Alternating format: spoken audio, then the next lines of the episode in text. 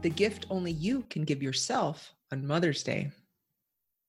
If you're a person someone calls mom, I hope you're showered with love and appreciation, not just on Mother's Day, but every day. But did you know that the greatest gift you can receive on Mother's Day is something that no one else can give you? Yeah, that's right. You can only give this gift to yourself. That gift is the commitment to lifelong self care.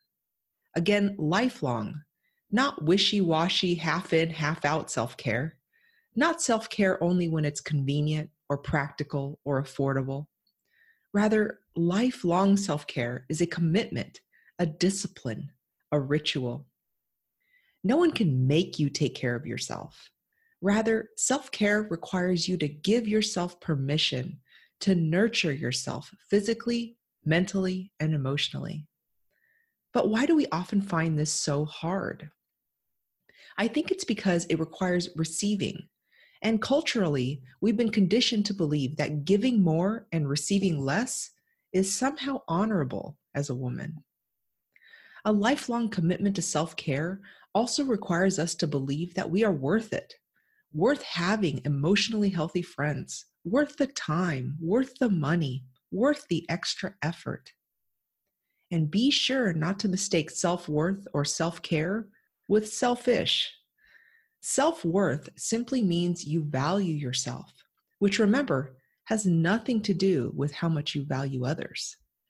Self care means taking care of yourself physically, mentally, and emotionally.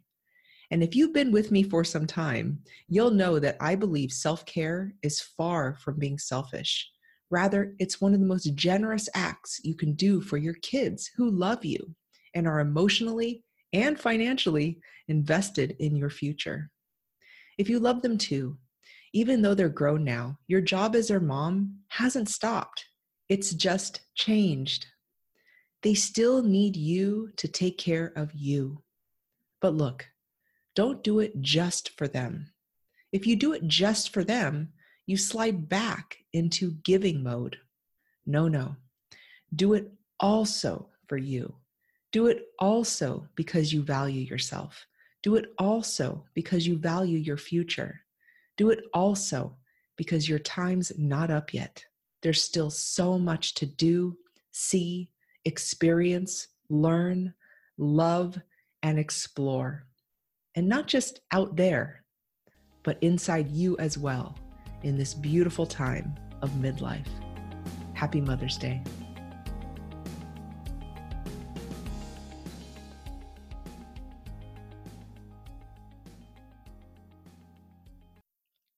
If you find the Me Time Midlife podcast valuable, there are many ways you can support it and support yourself while doing it.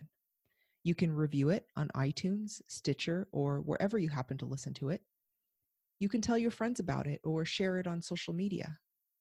And if you want more me time in your life, consider becoming a member of the Me Time Midlife community. This is my online community of like minded and like hearted women in midlife who want to take charge of their life by cultivating their health, happiness, and purpose while building connections and friendships along the way. There are many benefits to joining, including monthly member-only Q&As with some of the experts you hear on the podcast. Plus, as a listener of the podcast, you get a special listener discount. Go to metimemidlifepodcast.com to learn more. Again, thank you for listening. And until next time, remember, you've been taking care of everyone else it's your turn to take care of you.